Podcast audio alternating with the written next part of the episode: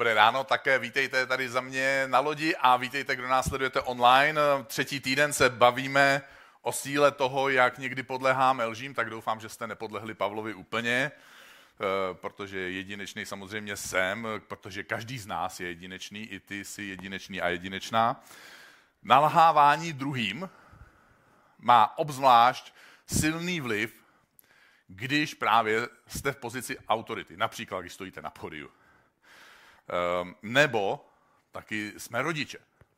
Chodíme do práce a můžeme tam být jako vedoucí. Možná podnikáš a vedeš svoji firmu. Máme vliv třeba v nějaké skupině lidí nebo v komunitě. Jak tedy tyhle věci fungují? Proč se nám, lidem, tohle děje, že podléháme tomuhle vnitřnímu pokušení a tlaku lhát nebo aspoň nalhávat, protože lži jsou různé druhy samozřejmě, od těch toxických po ty bílé, milosrdné, sladké lži, e, nalhávání, kdy ani my sami si neuvědomujeme, že říkáme něco, co není pravda. A co s tím můžeme my, jako následovníci Ježíše Krista, dělat? Po druhé světové válce proběhly takzvané norimberské procesy, protože nebyl jeden, byl jeden, ale na ní navázali další. A vrcholné postavy nacistického režimu se hájili svoje zvěrstva, která páchali mimo jiné tím, že a obhajovali to mimo, mimo jiné tím, že prý pouze dělali to, co jim bylo nařízeno, že to měli jako rozkaz. Ti zločinci to nalhávali sami sobě a věřili tomu tak silně, že to nalhávali potom i u toho soudu všem ostatním. Na to později, v 60. letech minulého století, navázali takzvané Milgramovy, Milgramovy experimenty. Ne miligramovy, ale mil, Milgramovy experimenty. Najali dobrovolníky, kteří se účastnili experimentu na dvou stranách eh, toho experimentu, ale ve skutečnosti ten experiment měl tři strany čehož si nikdo neuvědom, což si nikdo neuvědomoval, protože tam byl i instruktor, potom tam byl takzvaný učitel, to znamená najatý dobrovolník, který měl učit někoho na, v druhé místnosti, kterého někdy viděl, někdy neviděl. Oni neustále měnili eh, různě ty sedapy.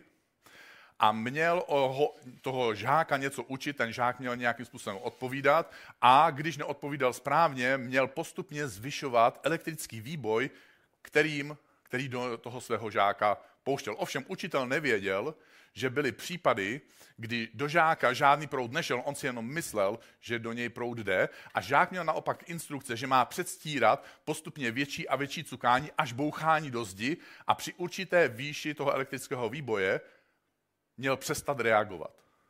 A zkoušelo se mnoho věcí, jak daleko je ten učitel ochoten zajít. Zkoušelo se také to, že, že žák viděl na svého učitele, jak mačká to tlačítko a zpočátku při nízkých napětích tam pouštěli slabý proud a při vyšších napětích ho tam přestali pouštět.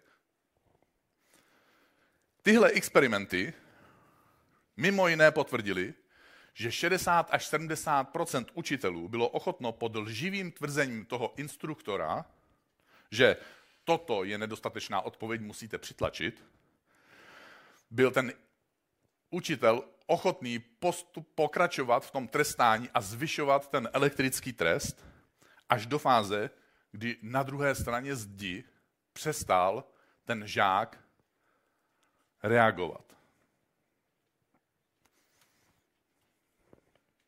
V jiném formátu experimentu žáci reagovali na skutečné a později falešné elektrické výboje, když viděli svýma očima, že učitel znovu mačká tlačítko, ale do kabelů nebyl vpuštěný proud. Žáci přesto, že tam ten proud nešel, prožívali pocity, jako by tam proud vstupoval do jejich těla. A často nebyli schopni rozeznat rozdíl mezi tím, kdy tam proud šel do toho kabelu a kdy nešel tyhle experimenty, které byly potom v mnoha různých podobách dál v budoucnosti ještě opakovány, takže těmihle a podobnými experimenty prošly až tisíce lidí, potvrdili mnoho tezí, já z nich zmíním dneska pouze dvě. Jedna, že člověk může věřit lži tak silně, že mu to nasvět, návozuje přesvědčení, jako by to byla pravda. Ten náš počítač v hlavě to přijme jako pravdu. Ta druhá teze je, že když nám autority něco tvrdí, jako třeba já dneska, něco, co není pravda, máme silnější sklon tomu věřit a podřídit se potom požadovaným krokům, i když je to původně v rozporu s našimi vnitřními hodnotami. Proto my, když jsme v pozici autority a nalháváme třeba omylem, nebo v dobré víře, nebo i ze zlého úmyslu samozřejmě, něco lidem kolem sebe, má to hluboké a někdy drtivé důsledky. Proto si nejvíc zranění odnášíme z dětství, protože rodiče jsou naše autorita. Pokud nám rodiče říkali třeba si k ničemu, nebo pokud ti učitel říkal, z tebe nikdy nic nebude. Proto u týraných osob funguje tzv. stokholmský syndrom, kdy oběť přilne k tyranovi a uvěří jeho lžím a dokonce je ochotná vykonávat jeho instrukce nebo požadavky. Proto také církev vedoucí v církvi, ale také kazatelé a lidé, kteří si říkají proroci a tak dále, si musí být vědomi toho, jakou moc mají jejich slova, protože když nechtěně na půdě církve třeba nalháváme lidem něco pod pláštěm duchovní autority, ty si asi zřešil, možná se na tebe Bůh zlobil, nebo naopak, to zase jim říkáme nějaké sladké, jako uh, sladké nepravdy, používají se různé manipulativní věty, nejenom v církvi samozřejmě, bílé lži, dobře míněné, zdánlivě nevinné nalhávání. Tohle všechno má svoje následky. Proč vlastně lžeme? Proč lžeme druhým? Je spousta důvodů.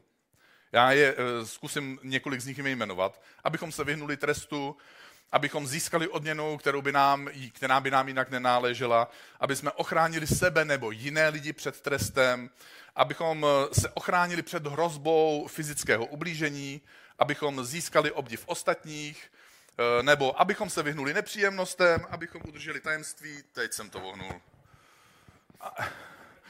To byl mikrofon, pro ty, co to slouchají jenom z audiozáznamu. Abychom se vyhnuli konfliktům, abychom si zvýšili sebevědomí, abychom získali pozornost a máme dost velký seznam důvodů, proč lžeme. Mezi naše zdánlivě nevinné nalhávání patří, patří e, různé věty, třeba vím, co cítíš. Tak upřímně nevíš. Jo, nejsi Bůh, takže nevidíš mi do duše, nevidíš mi do myšlenek, díky Bohu. Je to taková bílá lež, kdy my se snažíme eh, zalíbit tomu člověku nebo, nebo získat jeho důvěru. Myslíme si tím, že to děláme pro jeho dobro. A není reálné vědět, co cítí druhý. Férovější by bylo říct, snažím se pochopit, co cítíš. Další, další uh, taková uh, je nálepkování, kdy my říkáme, ty jsi takový, dobrý nebo špatný. Prostě máme nějaký seznam dobrých, špatných nálepek, který lidem rozdáváme. Uh, používáme je často jako dost kategorické prohlášení, která v sobě nese část pravdy. My nemáme šanci někoho tak dokonale znát, jako Bůh může někoho znát. Osobně, když já se dostanu k tomu, abych použil nálepku, tak se tomu vyhýbám a poznáte, když třeba někoho chci pochválit, tak neřeknu, ty jsi takový, ale začnu tu, touhle větou. A když ji ode mě uslyšíte, tak si můžete rovnou zapálit vohníček a začít si ohřívat sto, svoje studený, studený pocity, protože vás bude čekat něco hezkého. Protože já začnu slovy, vidím v tobě.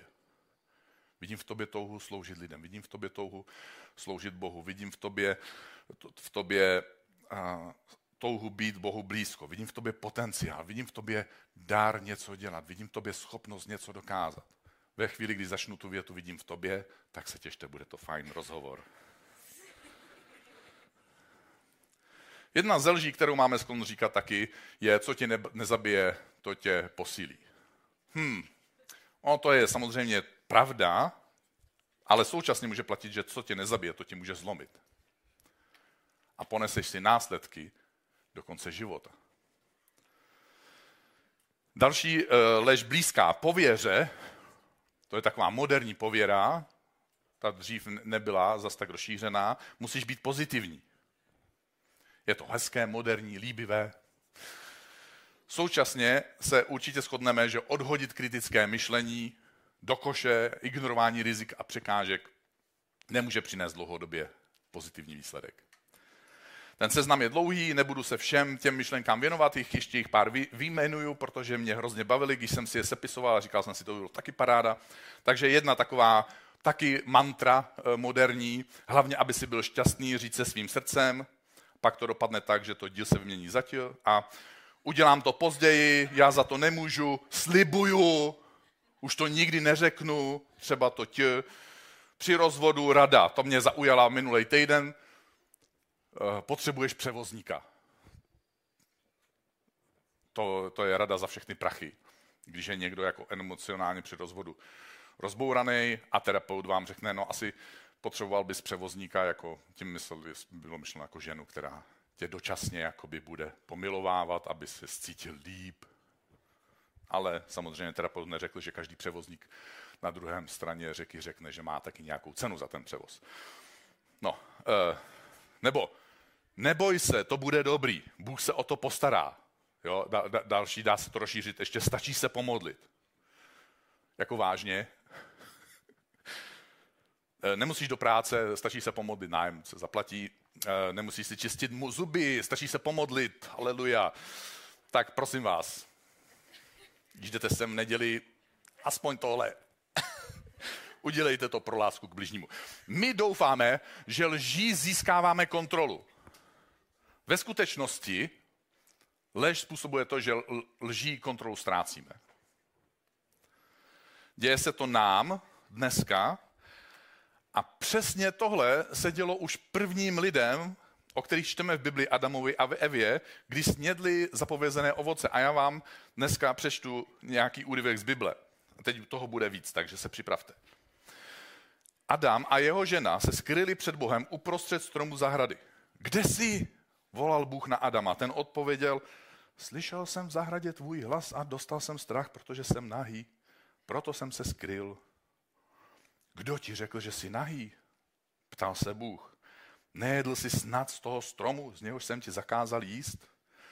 Adam odpověděl, žena, kterou jsi mi dal, aby byla se mnou, tam mi dala z toho stromu a tak jsem jedl. Co jsi to udělala, řekl Bůh ženě. Had mě podvedl a tak jsem jedla. Adam použil jako první člověk taktiku úžasnou. Řekl jenom část pravdy. Tedy on ne, vlastně nelhal, že? On nalhával něco sobě a následně Bohu, protože si nechtěl něco připustit. On neřekl hned napřímo, co si udělal. Jedl jsem ze stromu. Ne. Řekl, slyšel jsem tě, jak jsem tě slyšel, tak jsem dostal strach. Strach jsem dostal, protože jsem nahý. A protože jsem nahý, tak jsem se skryl. To dává smysl, to, co říká. On postavil negativní myšlenkové domino, všechno na sebe navazuje a dává to smysl a přitom vůbec nemusel říct pravdu. Wow. Takže Bůh se ho zeptal napřímo znovu, protože nedostal přímou odpověď na přímou otázku. Protože dostal odpověď politika v televizní debatě. Podle pravidla nikdy neodpovídej na otázku, kterou ti v televizi položí. Adam to pochopil, takže neřekl, ano, jedl jsem z toho stromu, co si, něj, co si mi z něj zakázal jíst. A znovu, po druhý napřímo otázku, se snaží oklamat Boha. To předchozí vláda, teda on řekl, to ta manželka, to ta manželka, a teď ještě pokračuje, on to vylepší. Kterou ty si mi dal. A ty jsi mi ji dal, aby se mnou byla jako. Ta mi to dala. Takže za to tak trochu může ona a tak trochu ty. A Eva z toho nevyšla o moc líp, Holky, jo, teď jste se zasmáli, ale je něco na vás zase. Taky neřekla, jo, jo, byla jsem to já, ale řekla, hm, to ten had mě podvedl. Proč by taky říkala, že to byla ona, že? A pokud by chtěla být jako Adam, tak by to mohla, k tomu mohla ještě dodat tuhle větu, která už v Bibli není, ale e, někteří z vás už jste ji taky někdy třeba v životě slyšeli. Však jsem ho nenutila, aby to jedl, ne? Takže my dneska máme situaci, kdy v naší mysli jsou z těchto, z těchto nalhávání postavené kompletní konstrukce a fiktivní stavby. A Bible je nazývá hradby. A tyhle hradby mají čtyři, čtyři zdroje. Tohle je moje oblíbený téma, takže jste to mohli možná někdy slyšet, někteří z vás to uslyšíte poprvé. Pro, abor, pro obrazotvornost my použijeme čtyři věže v těch hradbách. Ta úplně první za mě věž je kompletně narušený systém, ve kterém my fungujeme. Tenhle svět je rozbitý. Adamovým hříchem do tohohle světa vstoupila destruktivní nedokonalost. Z výrobní linky jsme dostali Formuli 1, Adam ji nabořil. A dneska už je jedno, jakýho sebe lepšího řidiče, klidně mistra světa, do takovéhle formule posadíte, stejně bude mít narušené myšlenkové konstrukce o svojí identitě, kde to začíná, k tomu se ještě dostaneme, a pak máme tím pádem sklony podléhat lžím, které nás obklopují a máme potom schopnost šířit je dál. Hurá! Hned zatím podle mě stojí druhá věž v pevnosti a tou je ten starý had, který jsme četli před chvílí v příběhu. Nepřítel Boha a lidí, zkušený strůjce zla z knihy Rady zkušeného ďábla, autora C.S. Luise, který má pro každého z nás toho našeho osobního tasemníka, krásný, krásné jméno, podlého našeptávače a každý z nás mu občas nebo často podléháme. Když nám říká o tom, kdo jsme, jaký jsme, co jsme všechno nedokázali, nebo naopak nafukuje naší píchu, nebo naopak svaluje vinu na druhé a tak dále. Třetí věži, věží v té, v, té, v té pevnosti, v té hradbě, jsou naše zkušenosti, které nám něco nalhávají a lidské hlasy v naší osobní historii. Lži, které nám říkali rodiče, lži, které nám říkali spolužáci, někdy učitelé, ty jsi debil, z tebe nic nebude, naši přátelé, naši životní partneři a my nadšeně zařadíme tyhle lži do naší kartotéky a později jsme pak sami rodiči, sami jsme kolegy, přáteli, učiteli, kteří formují často i skrze nalhávání. V novém hávu to předáváme v nových podobách dál. Hmm, to je krásný obrázek. A tím jsem se dostal ke čtvrté věži, jejíž existenci každý rád popíráme, včetně mě, a to je já sám. My sami si potom ty lži nalháváme. My už nepotřebujeme ten svět kolem nás, my už nepotřebujeme ani toho hada, my už nepotřebujeme ani ty lidi, my už jsme si to nahráli a my kromě CTRL-C kopírovat umíme CTRL-V vložit. Navíc my jsme šikovní, takže my to vylepšujeme, kombinujeme a opakujeme to jako jakési interní mantry. A teda nechci být úplně negativní, takže ano, my se i snažíme. Snažíme se být pozitivní, čteme ty knížky, posloucháme podcasty a říkáme si, jak, my, jak bychom o sobě mohli smýšlet líp, takže máme různé techniky a někdy s tím nějakým způsobem bojujeme. Ale končíme jako každý dobrý tenista bez trenéra. Většinou prohráváme v takových soutěžích. Když už si nějakého trenéra pořídíme, tak někoho, kdo prohrává stejně dobře jako my. Hurá!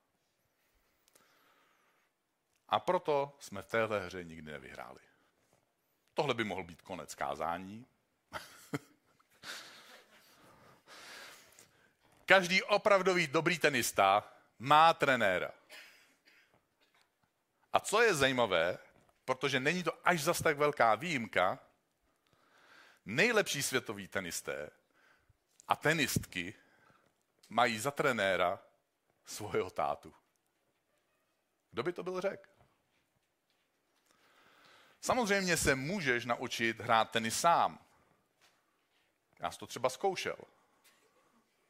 Moje manželka se směje, protože mě porazí ve skvoši.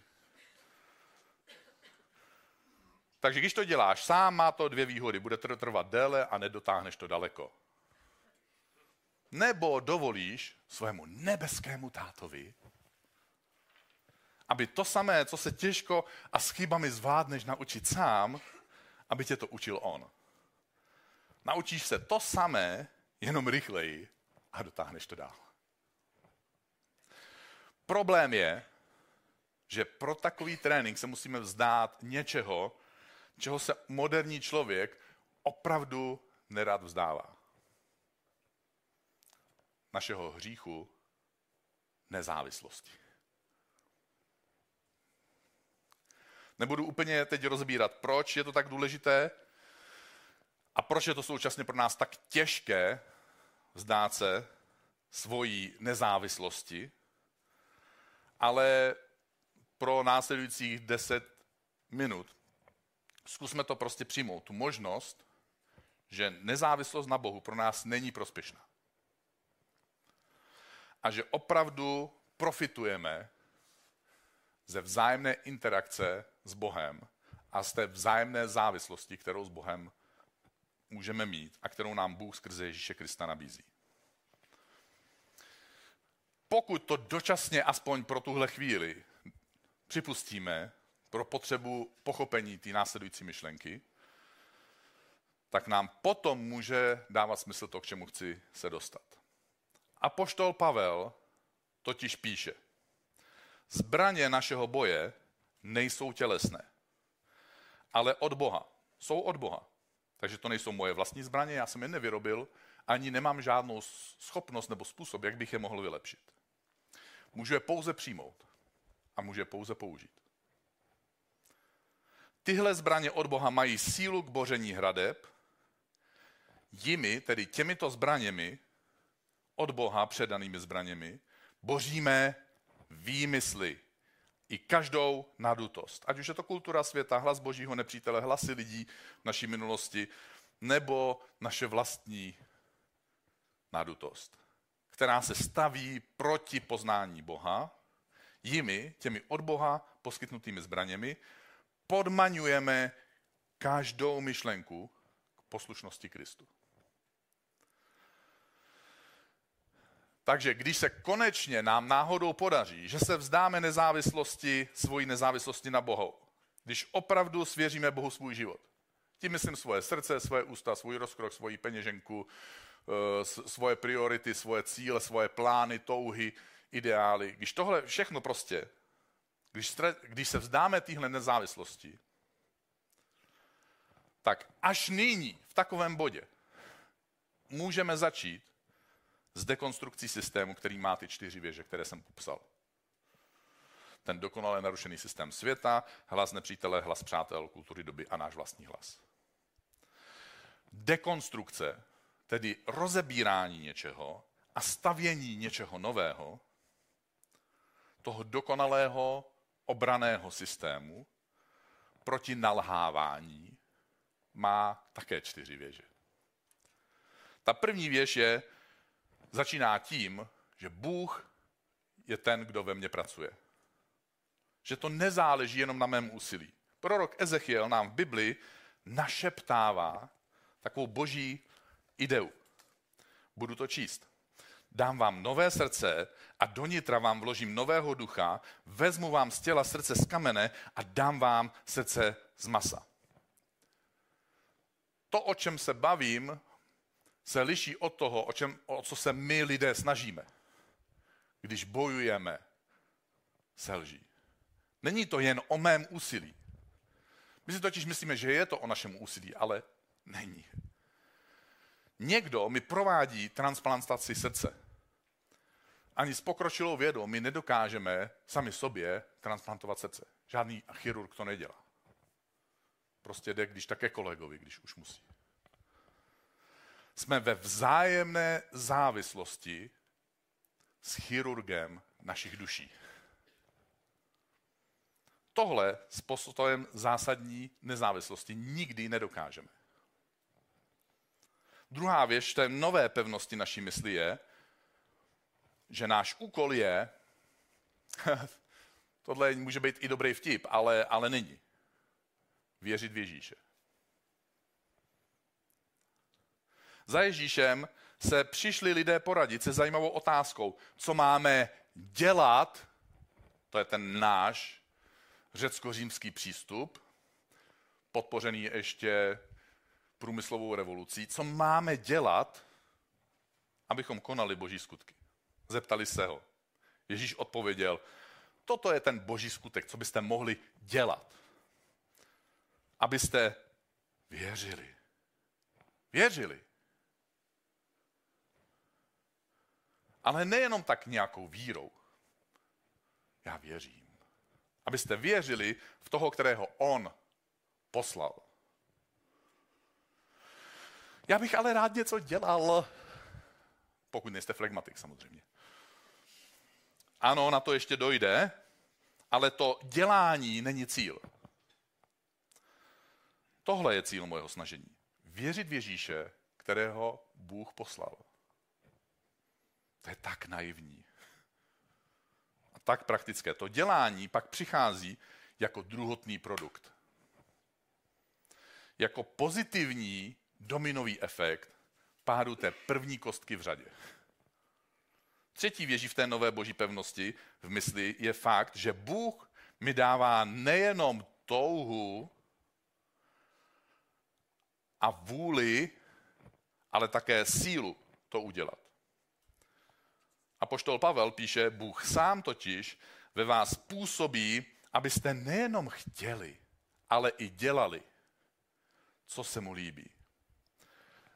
Kostičky toho našeho vnitřního domina se tímhle způsobem dávají správným způsobem do pohybu. Mám od Boha nové srdce, věřím v Ježíše Krista, kterého Bůh poslal, a protože v něj věřím, tak potom něco chci. Něco, co jsem původně nechtěl. Chci odrážet jeho obraz, chci odrážet jeho podobu. A kromě chtění začínám zažívat vnitřní sílu to také vykonat.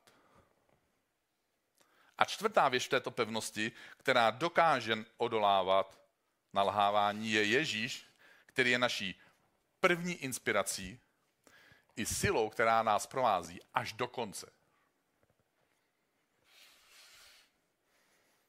Protože slovo skoro jsem to dokázal se nepočítá. Nemůžete manželce říct, byl jsem ti skoro věrný. Jako můžete to říct, ale bude to mít následky. Nemůžete při skoku přes propast říct, skoro jsem ji přeskočil. Jako říct to můžete, ale bude to mít následky. Jsou určitý kategorie našeho života, kdy je to buď všechno, nebo nic, včetně všech těch skoro. Autor dopisu Židům píše, nespouštějme oči z Ježíše původce a završitele naší víry, který pro radost ležící před ním nedbal na hanbu, podstoupil kříž a usedl po pravici božího trůnu. Já neznám leží, lepší cestu, která by dokázala úspěšně čelit naší neschopnosti bránit se čtyřem zdrojům nalhávání, kde dva z těch zdrojů jsou duchovní. To nevyřešíš svojí snahou. jenom. A tedy také neznám jinou cestu, jak bychom mohli my se ubránit tomu, abychom tuhle nákazu, zatímco zažíváme pocity zklamání sami ze sebe, aby jsme tuhle nákazu, jak tomu zabránit, aby jsme ji šířili dál. na, my máme vnitřní imunitní systém, který se snaží bojovat proti nalhávání, ale tenhle systém je už ze svojí podstaty skorumpovaný. Nejenom ten svět kolem nás, ale i ten svět v nás. A my dál šíříme tuhle nákazu. A nebo se rozhodneme, aby Ježíšova krev začala skrze nové srdce proudit do našeho života jako při duchovní transfúzi. A to už se každý musí rozhodnout sám za sebe, jakou cestou se vydá. Dneska ráno ti chci dát příležitost. Možná si nikdy neřekl Ježíši, dávám ti svůj život. A možná jsi to někdy řekl. Ale je jedno, jestli jsi to už někdy udělal nebo ne. Jestli chceš nastartovat svůj imunitní systém proti lži, aby nepřestal působit na tebe, aby si, aby si začal uvědomovat skutečnou identitu, tak jak tě Bůh skutečně vidí. Aby si začal vidět lidi tak, jak je Bůh skutečně vidí. Aby si přestal potřebovat ten seznam důvodů ke lžím.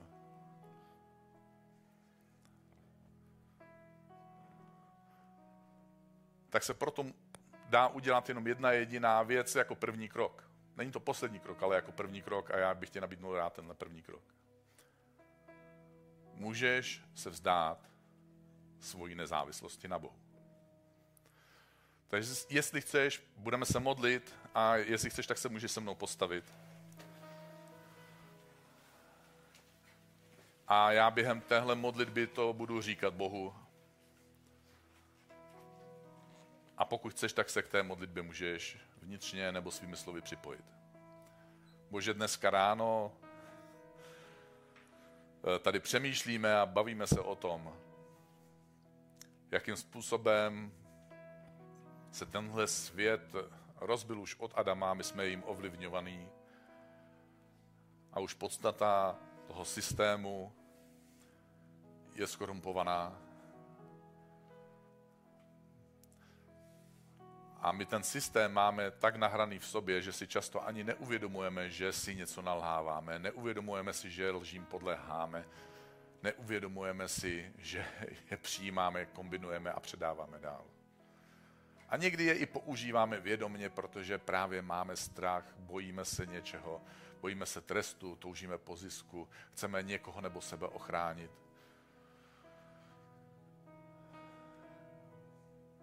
Někdy za schováváme svoje, svoje hezké touhy, kdy nechceme někomu ublížit.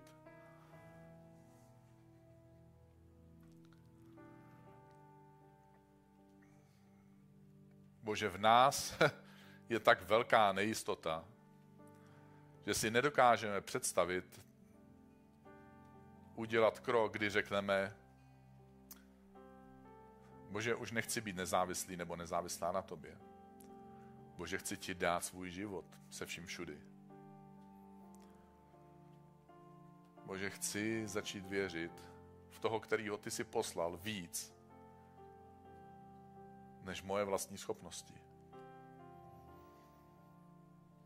Bože, chci věřit, že tvůj pohled na tebe je pro mě důležitější, než to, co jsem se za život naučil. Tvůj pohled na mě je důležitější, než to, co mi lidi říkali, že můj pohled na, na mě, tvůj pohled na mě je důležitější, než moje vlastní přesvědčení, moje vlastní nejlepší přesvědčení